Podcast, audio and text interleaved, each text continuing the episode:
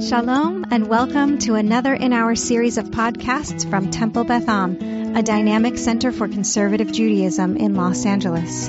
This is a recording of our weekly Halacha 101 class taught by Rabbi Rebecca Schatz. So we are going to today. There are going to be two seifim, two last little pieces of toiveling. So I lied a little bit in saying that we were done with it. There are just two little pieces, and then we're going to go straight into um, koshering your kitchen, which most of you probably know because of Passover, um, and because that's the time where we go through all these different um, laws and stringencies and how to do it perfectly. Um, you know what, what around Passover because that's kind of the heightened time of koshering.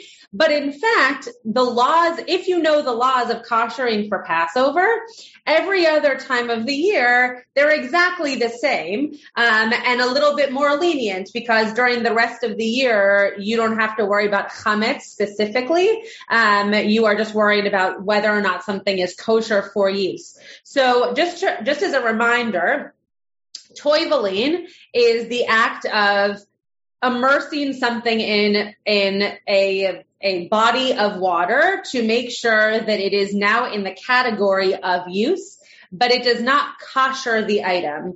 So if a pot, for example, was used for a beef stew and somehow you forgot and then used it to make macaroni and cheese, you don't toivel it, you kosher it. So you wouldn't take that item to a mikvah, you would just do what we're about to discuss today, which is kosher it in your, in your home, um, or in a place where you can kosher if you're not doing it at your home. Where people get confused about these two things and, and bring the ideas of toiveling and, uh, and koshering together is actually around Passover because very, especially for those of us who have lived in Israel before, when you live in Israel around the time of Passover, there are these very large vats of water that kind of look like the same vats that you might see when you're toiveling an item. And you can take your items to those big vats and kosher them for Passover. It's different though, because that's just, that's just a way, especially in Israel, though it also happens here in specifically kind of the, the Hancock Park, Fairfax area, and probably a little bit of Pico Robertson, though I've never noticed it. Um, where you can go to these vats and, and kosher your items for Passover. The reason they're doing that is just for convenience but it's different than toiveling. So that's where those two things get confused in people's minds. And one of the things that we're going to talk about in just a moment is that there are multiple ways of koshering items. Dipping in water, or I should say submerging in water is not the only one. So there are certain things for which taking a vessel and putting it in a large body of water can be koshering, but there are certain ways in which the the item needs to be used with fire or some other way of koshering um, or no koshering at all that that would not be um, fit for use with just water. So we're going to get into all those specifics. I just wanted to make the distinctions very clear between the two before we move from one into the other. Um, Leon, did you have a question? No, I just wanted to tell you that at Temple Beth Am, we used to do that on Pesach. Yeah. We had yeah. these huge things. I know because I took part in preparing and doing some of that? Yeah, we we I think we didn't do it my first year because it was already COVID. But I remember when I was an intern, um, it was it was definitely available. And you know, as soon as COVID will allow us to do those kinds of things, we'll do them again. Um, but again, that's that is purely for people's convenience, especially if they don't have big enough pots at home to be able to to kosher their items and and whatever. Um, so I'm going to share my screen. We're going to finish th- these last, I think it's two seifim of toiveling very quickly, just to say that we we actually got through the whole thing, and then we're going to move on um, to this next piece of actual koshering. So, okay, so this is where we left off. Um, so one may not rely on a child. It says ein ma'aminim katan al tvilat kelim. So you can't have a little kid go to the corner or go to this um, to this body of water and have them toivel your dishes. But the Rama, the gloss says, but if a child um, is actually doing the action, but there's an adult there, it's considered dunking. So the child can be the one actually doing it as long as there's an adult to say, yes, it was done properly. The, the reason for this is pretty self-explanatory kids just don't always know how to follow these rules yet because they're kids. and when we say kids in a lawful sense, we just mean under the age of bar bat mitzvah. So, you know, we're, we're talking little kids here that don't necessarily know these laws and really would have no need to know these laws yet. So, but if a kid goes with a parent and the kid is helping out, as long as the parent can see what's going on, that's totally fine. Uh, So, uh, mm, mm, hold on. Okay.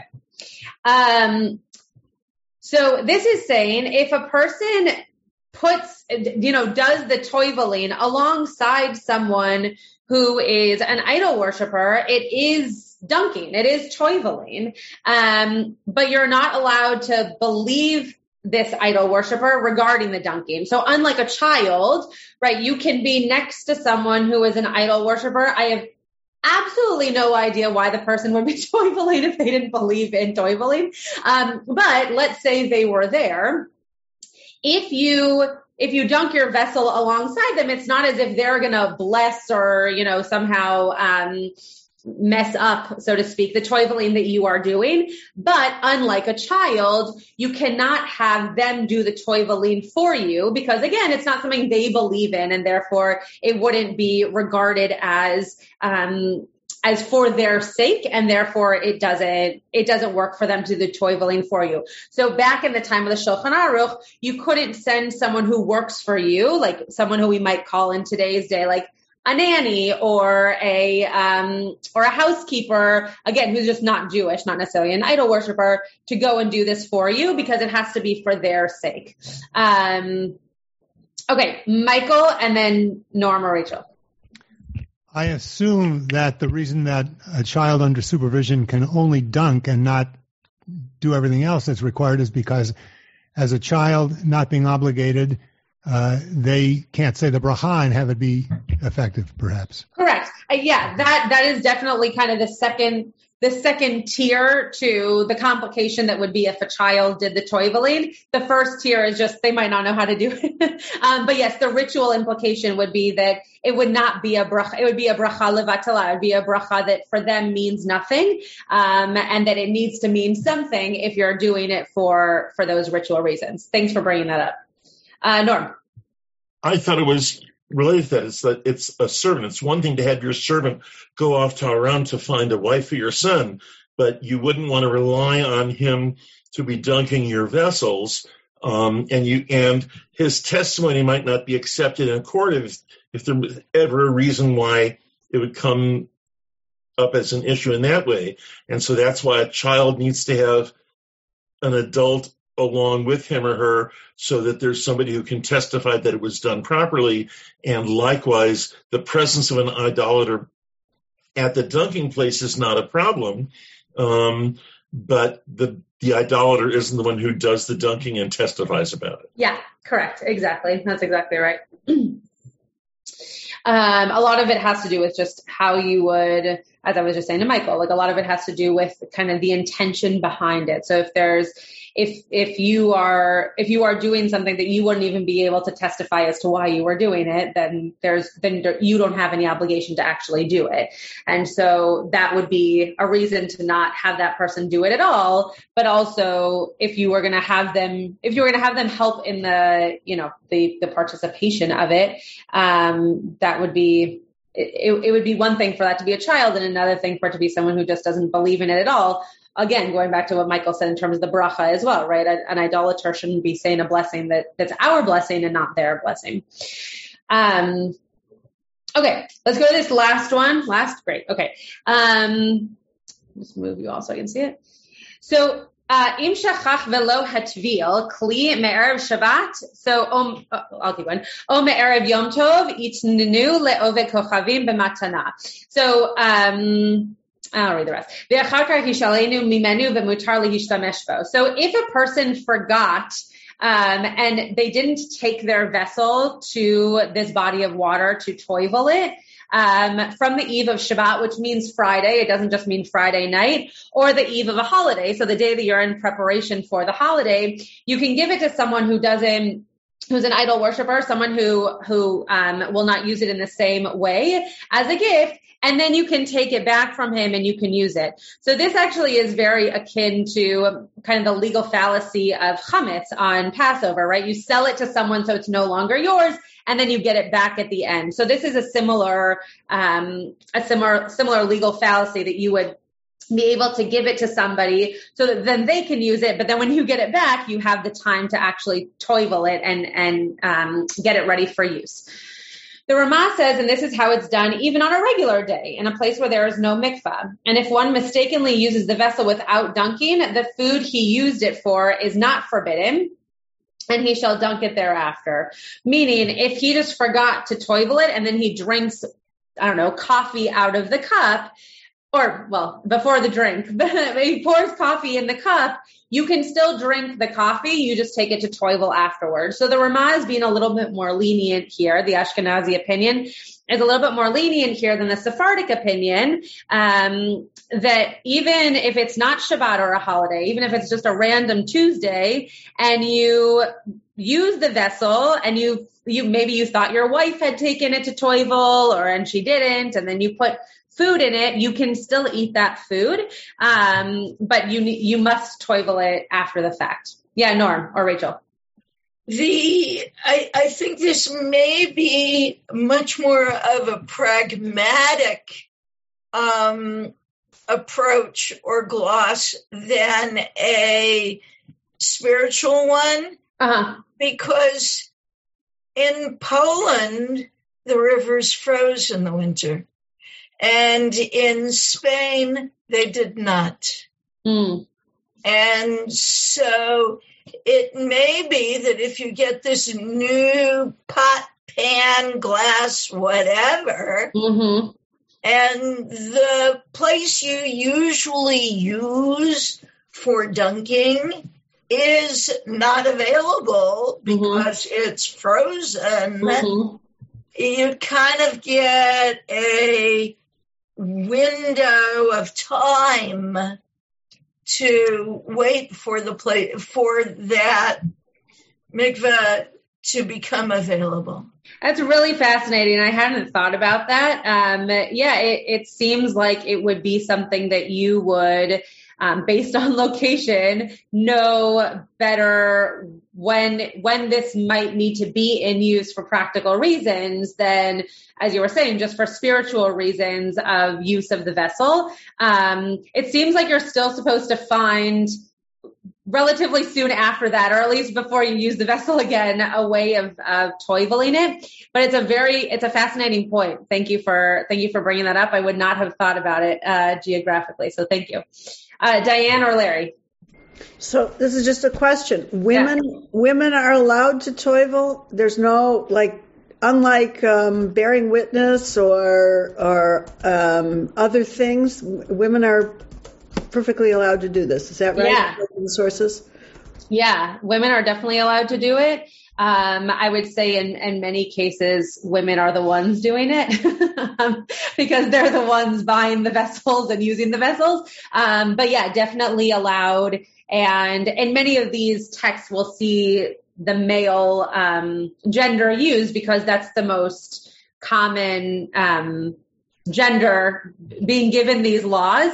But even if the law is being given kind of for the household and therefore in these times the man, uh, a woman is definitely allowed to do to do this action for sure. Um, doesn't there have to be a mikvah available regardless of weather, at least for people, if not for vessels? Yeah, it's a really good point, Diane or Bob. Um, I I assume that's in um, in response to Rachel's question. Yes, I assume so. And Rachel makes a good point that back in the day, even if it was a mikvah, right, it might have been frozen, right? Like when we talk about nida, um, there there are cases in which women were not a, were not able to go to a mikvah because of wherever they were living.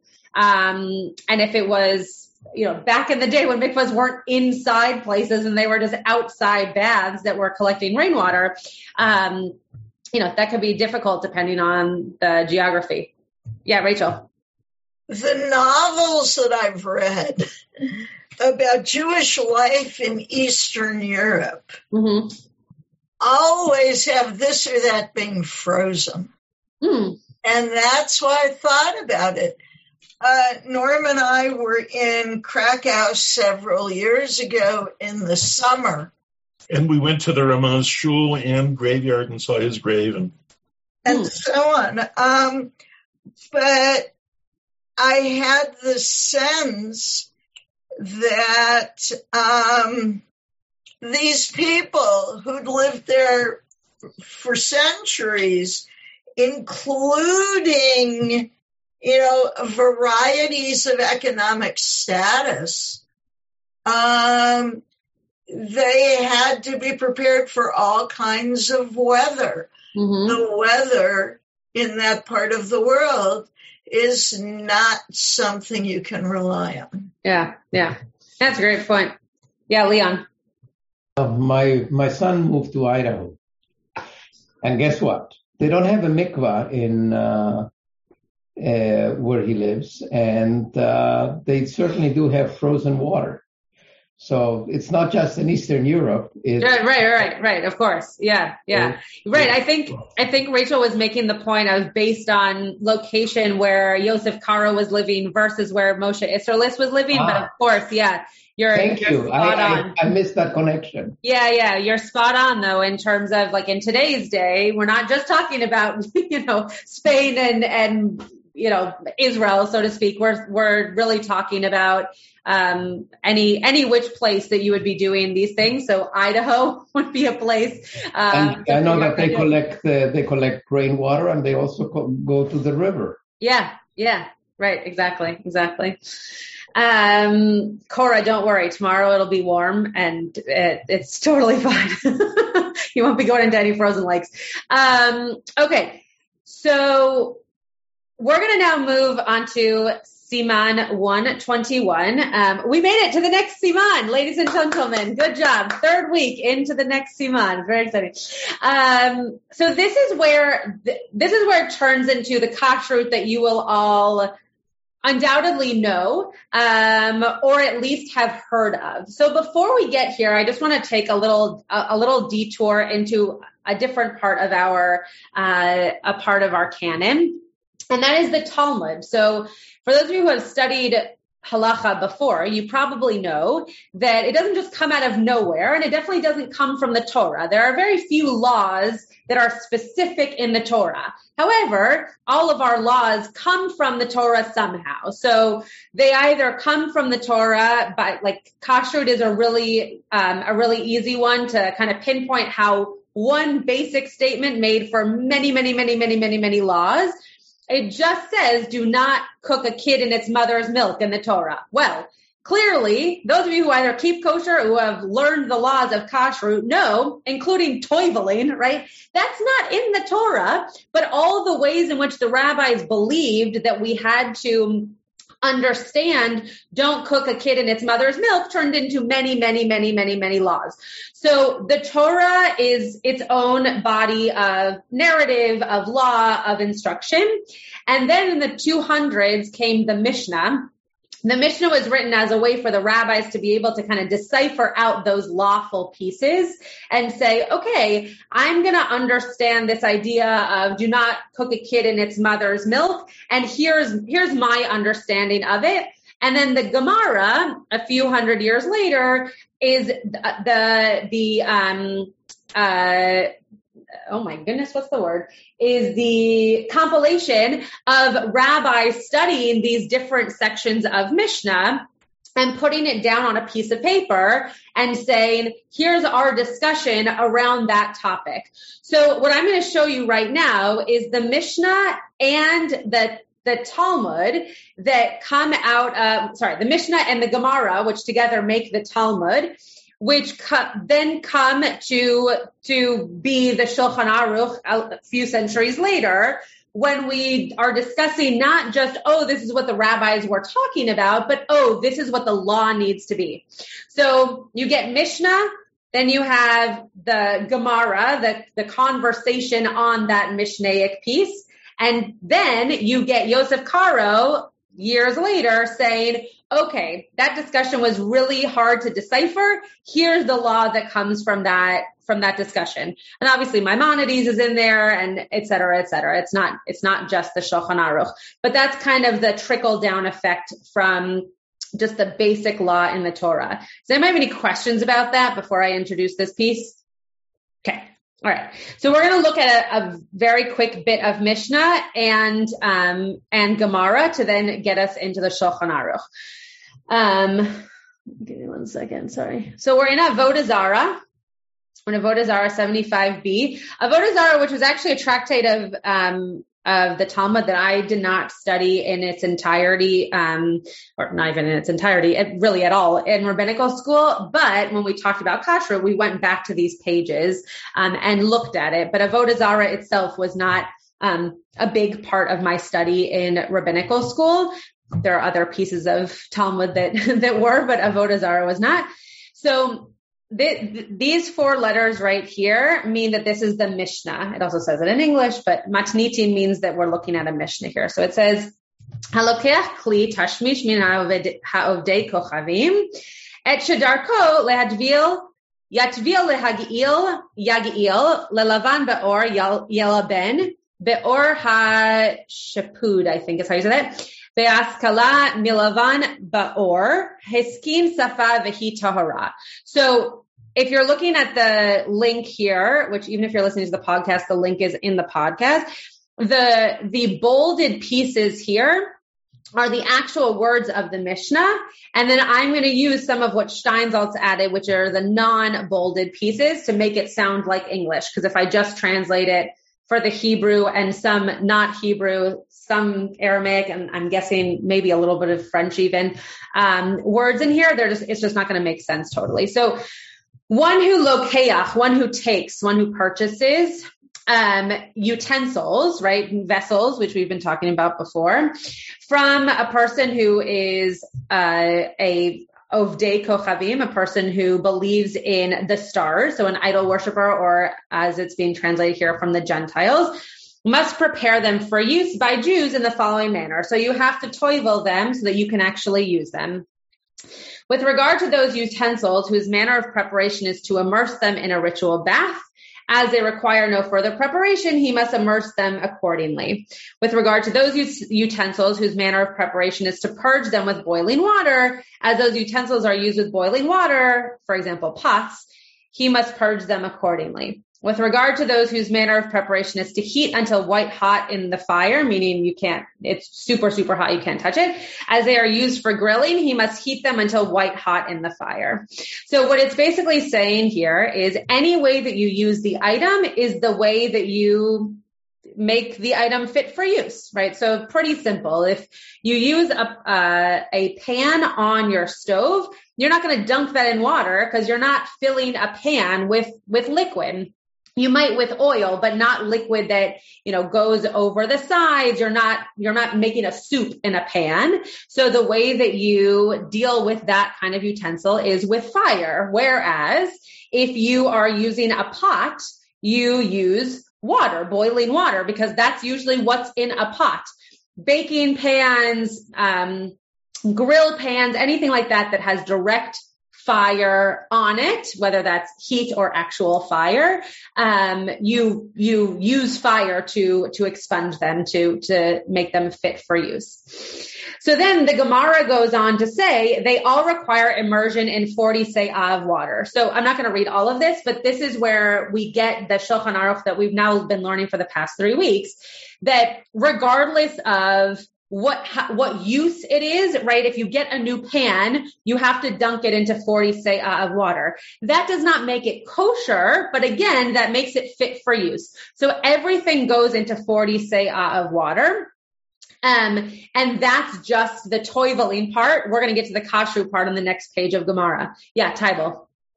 I'm sorry. Maybe you've been saying this all along and it just sunk in. Yeah. I thought the the translation of kosher means fit or proper for use.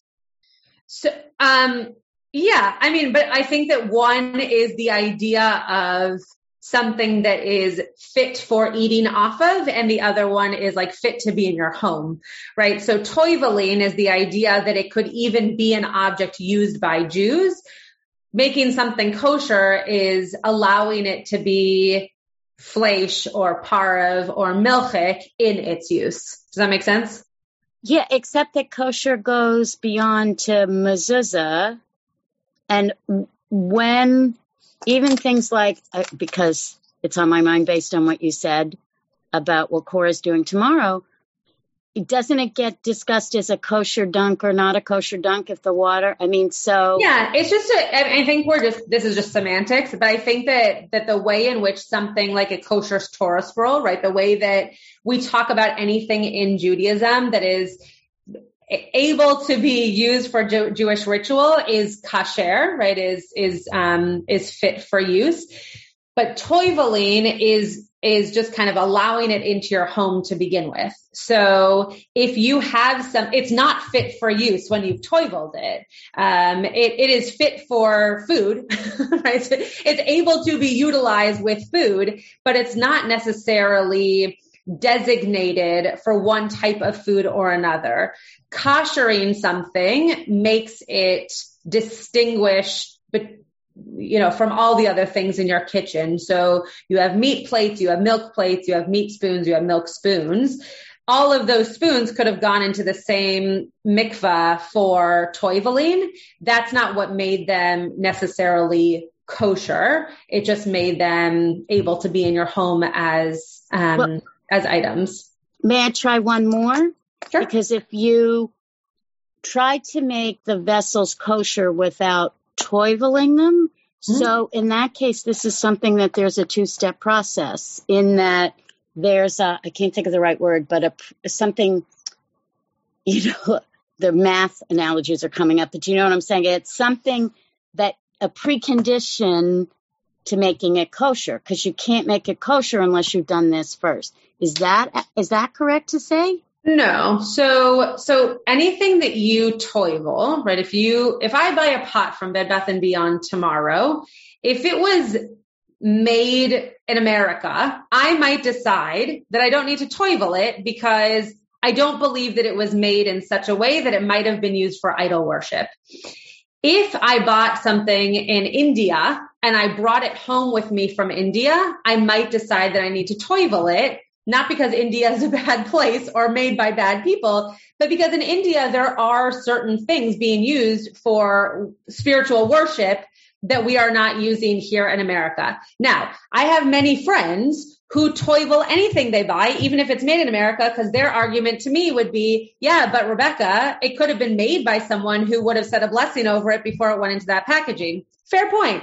So it's not that you have to toivel something to then make it kosher but something that is going to be used with food needs to be toiveled so that it can be used um, can be used with with food.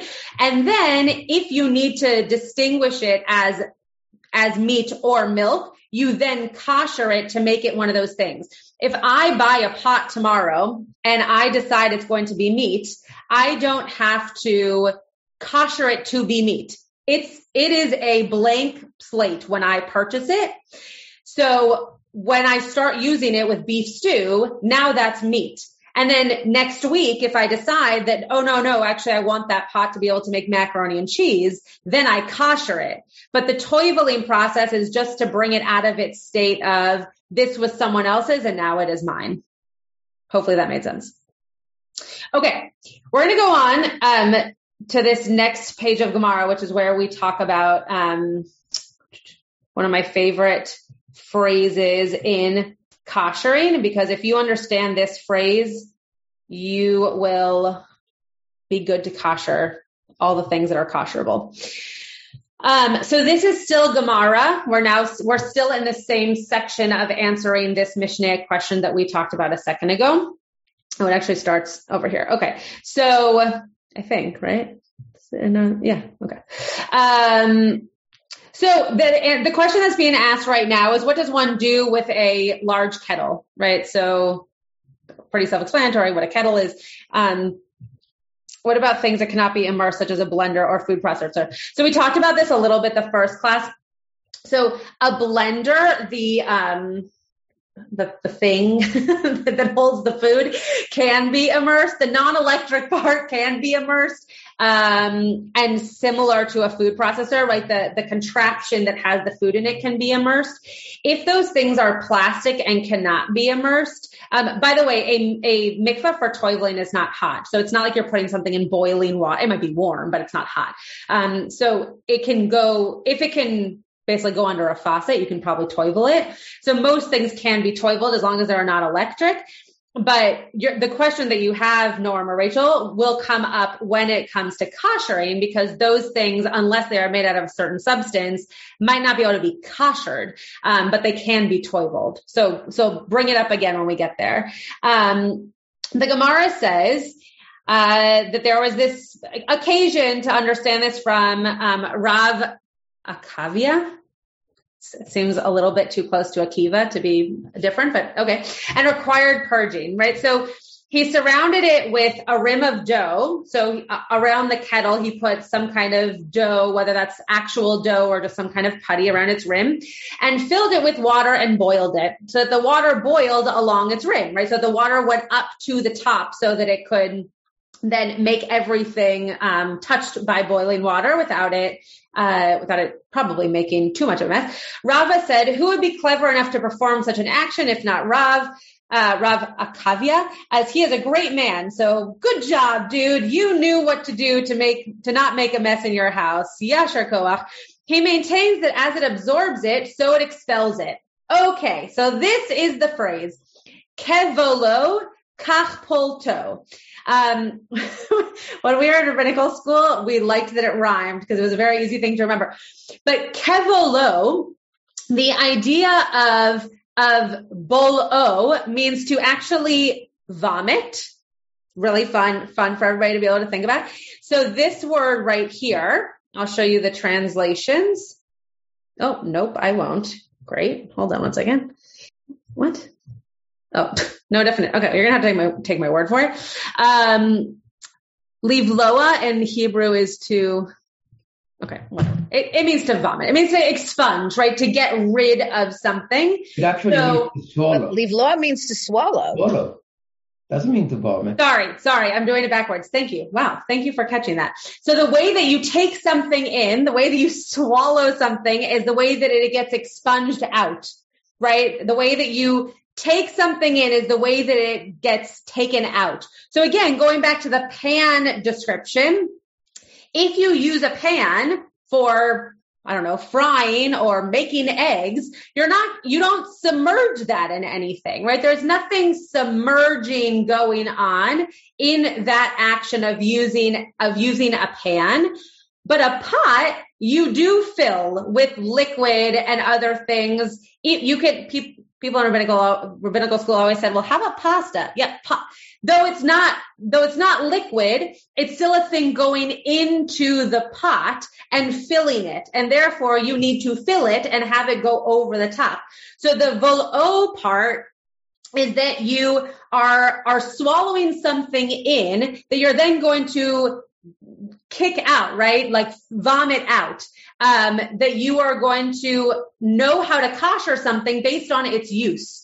So if you have a fork, for example, you take a fork or a spoon or a knife, those utensils you use by sticking them into something, right? Imagine whatever you ate for dinner or will eat for dinner you are using your utensils to go into the item. Therefore, you can't just run water over them. You have to make sure that they are submerged into something because they're submerged into the thing when you use them.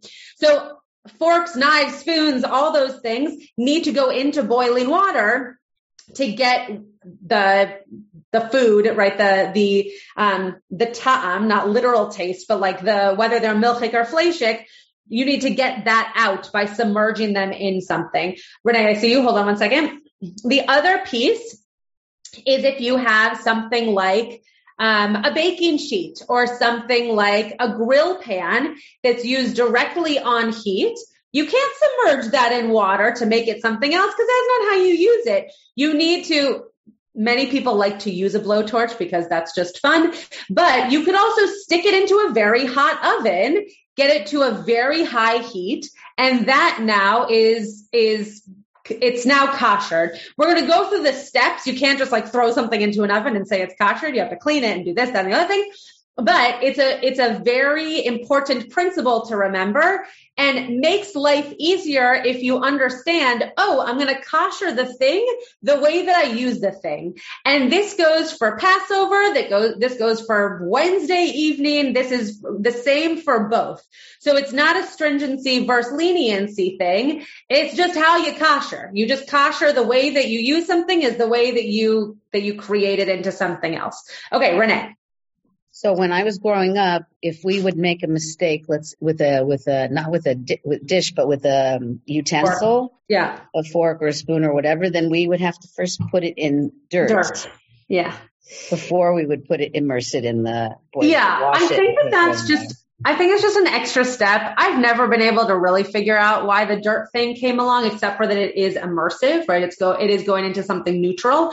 Um, but I think that that has much more to do with the fact that they, that people back in the day didn't necessarily, not back in your day, but just back in the day from the people who were teaching this to you, um, potentially didn't have, you know, dishwashers and multiple sets of things. And so to, to make something neutral, you would then set it aside and set it aside in such a way that it was you know, uh, being cleansed, though obviously when something is in dirt, you clean it thoroughly, but being cleansed and, and neutralized in such a way that then you would clean it and then you would kosher it. Um, as I mentioned, I think Jackie brought this up last class you have to clean something and set it aside for 24 hours before you can kosher it.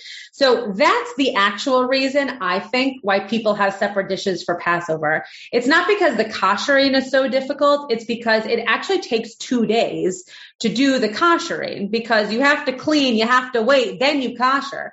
So you can't all of a sudden be koshering the day of Passover, uh, technically. I mean, if you all do that, don't, don't worry. I'm not here to tell you that you're doing something wrong but technically you're not supposed to kosher on the same day that you are that you're cleaning the utensils to then to then use them you're supposed to kind of nullify them and then be able to kosher them uh, the dirt thing is probably also 24 hours, right? I, That's I what I'm saying. I think how long it's supposed to be in the dirt.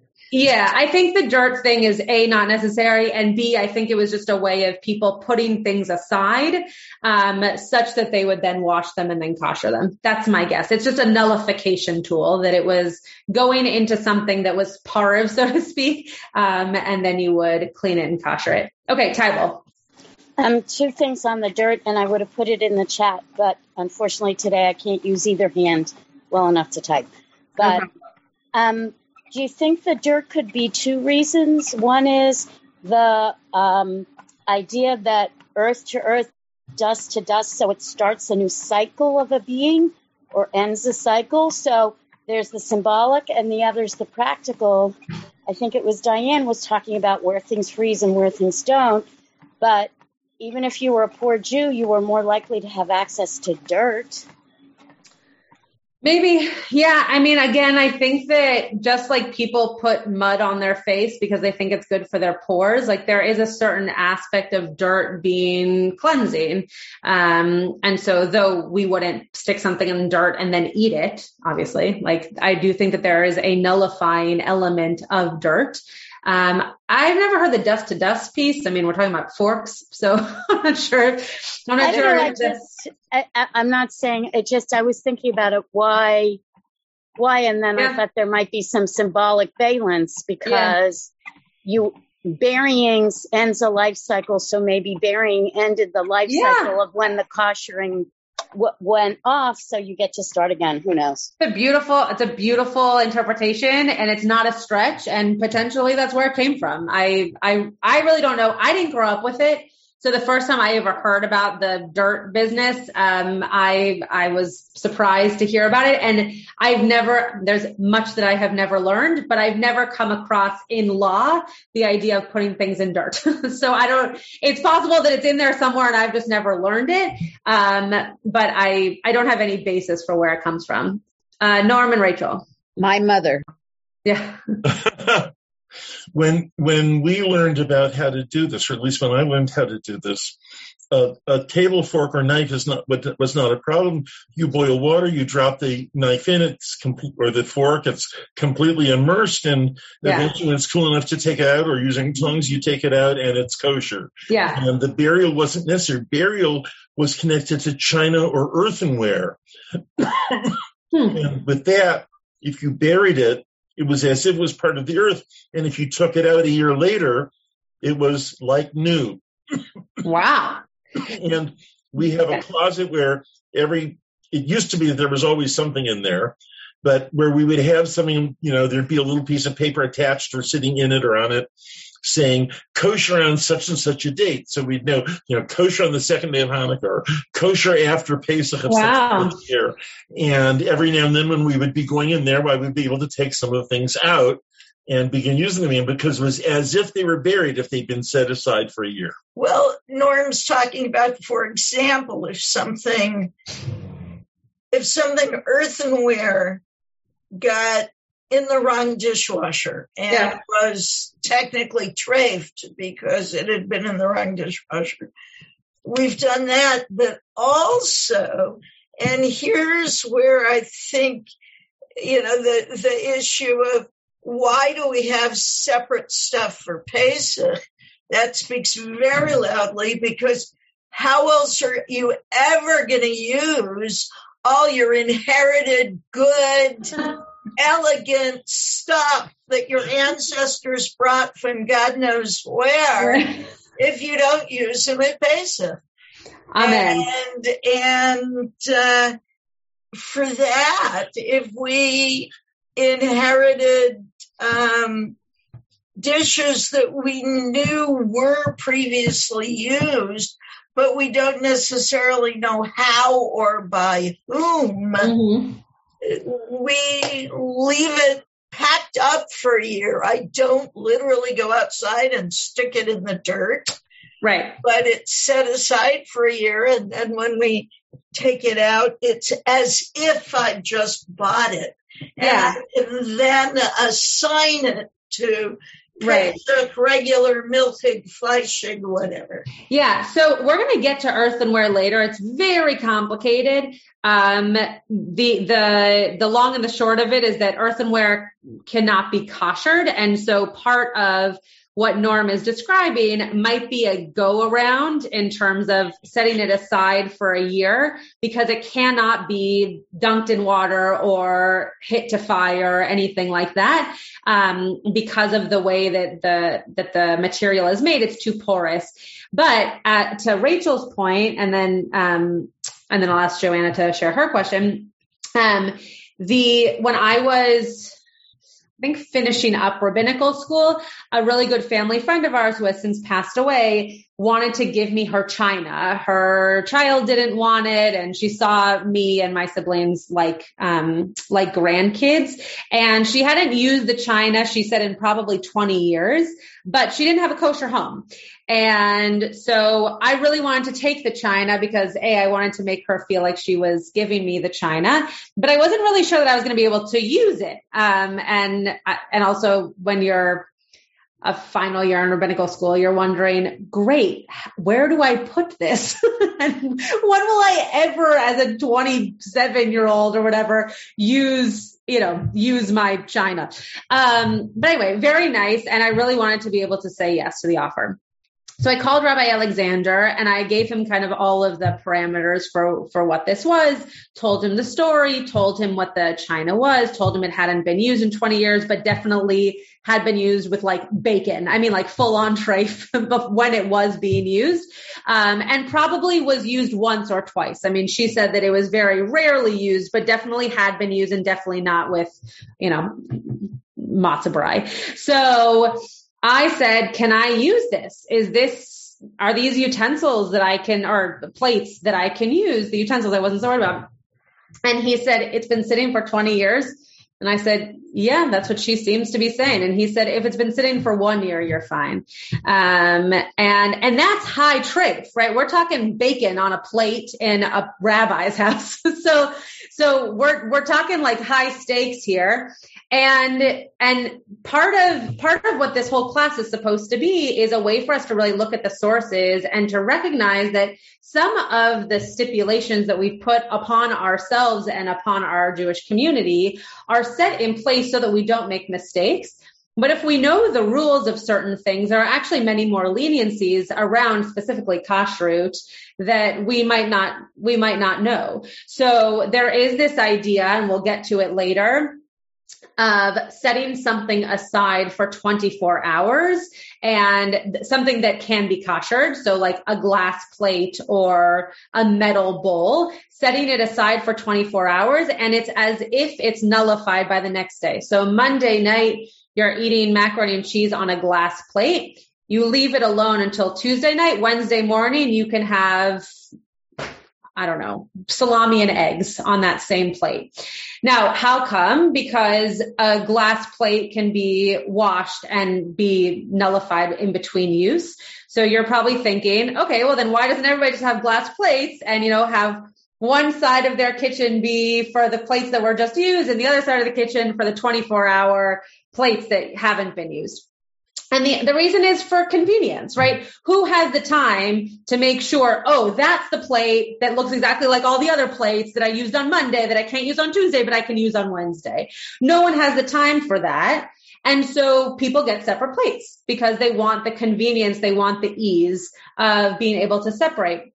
But when I'm talking to couples, and this happens all the time, where they don't have space, that happened a lot in Northern California, where they don't have space or they don't have the finances to have multiple sets of things, I say buy glass, put them in two different cupboards, they might look the same and worse comes to worse, you make a mistake, but in today's day and age, you're not going to be using the same plate for any, every meal anyway. That's like the minimum that you can do and you're probably doing it okay. So the 24 hour thing is for something that can be koshered and the year long um, wait is for something that that cannot be koshered but becomes nullified after a period of time um, so that's kind of like a a precursor to all the things we're, we're going to get over the over time.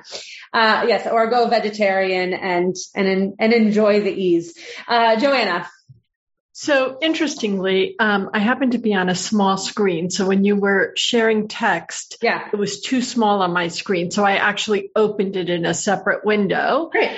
And the very next section in Avodah Zarah talks about some rabbi who thrusted a knife in the ground 10 times to kosher it. So I know it's different than leaving it yeah. in the dirt, but it seems to me to be perhaps something heading in the direction. Of- totally. Yeah. Again, I think dirt is being used in these, in these instances as like a nullification tool in the way in which we would use leaving something alone and then washing it and then submerging it. But yeah, thank you for thank you for bringing that up. Had I just scrolled a little bit further, um, we would have we would have gotten that. But yeah, and I think as we're even hearing just between two people in the same class, right? There are clearly different reasons that things were being put in dirt.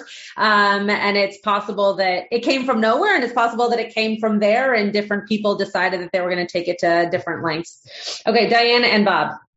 Yeah, one other thing about the knife in particular. One yeah. of the paragraphs you slid by very quickly was saying something about, but knives only have to be cleaned and polished to be made kosher. Um, only the, have to be or have to be cleaned and polished first? No, that's it. They do not have to be, they don't have to be heated. Yeah. They don't have to be maybe dunked. I mean, for Passover, I dunk all my stainless steel knives and call them Pesach, but um, yeah. But in truth, the other thing that we learned somewhere was that things that are used cold, mm-hmm. like knives, okay, uh, unless you're cutting hot meat with them, if you're just cutting veggies on a board, you know, there's really not much of an issue in terms of cost kashrut anyhow. Uh, So, so that's mostly true, and the, and the part of the Gemara that you're referring to, I just looked at it, it um, is referring to knives only used with cold things. But just like all things that need to be made complicated by Jews, cold things refer to like a tomato or an egg or, you know, a head of lettuce, but do not refer to things like a jalapeno or garlic or an onion, which you would say, well, wait a second, those things are never hot. I mean, I guess they're not never hot, but they're not usually hot when you're cutting them, but they are what's called harif. And the idea of something that's spicy or harif is that it also transfers um, taste, and, and therefore that needs to be a, a meat knife needs to be used or a milk knife needs to be used to cut those things because it's as if you're cutting through a steak or cutting through a slice of cheese. Um, so you're right that cold things, and that's why some people who keep kosher, who only eat at kosher restaurant, or I should say hechshered restaurants, that they will eat at sushi restaurants, even that are not kosher, um, because the way in which the the, the process of which sushi is made, of which I am not a sushi chef, um, but if you are eating sushi that is not baked or fried, you are eating something that is being cut cold every time. And even if that knife goes from shrimp into ahi tuna, um, the it is wiped off and cleaned even just with water in such a way that it's not transferable. Cold is not transferable even from high trafe to, to something that would be kosher.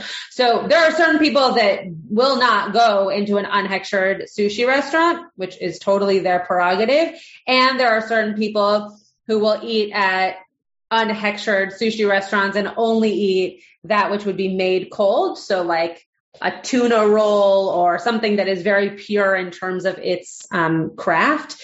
Uh, and then there are other people that will only eat at um, at hechshered sushi restaurants. So you you have you have the gamut, but it's the other reason that people will go to vegan restaurants, right? That even if even in, in that case, even if things are being made hot, they're being made in such a way that um, that the items that are being touched are not contaminated, so to speak, uh, based on transfer. Yeah, Michael. What you said makes sense uh, in a sushi restaurant, except for the fact that often rolls have wasabi, which is a spicy horseradish. So why wouldn't that transfer? Yeah, so uh, so you're you're right. That's why I said that they would have some people will just only eat like pure, you know, like salmon rolls or cucumber. Well, cucumber, I guess you could eat anywhere.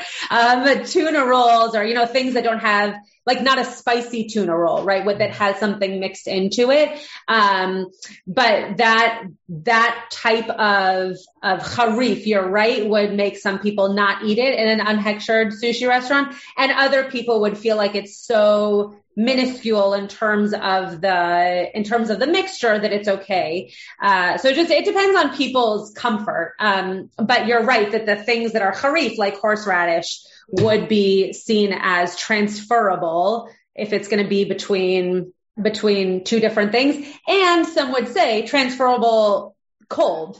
So that's a very low transfer rate versus transferable hot. Um, okay, yeah, Leon.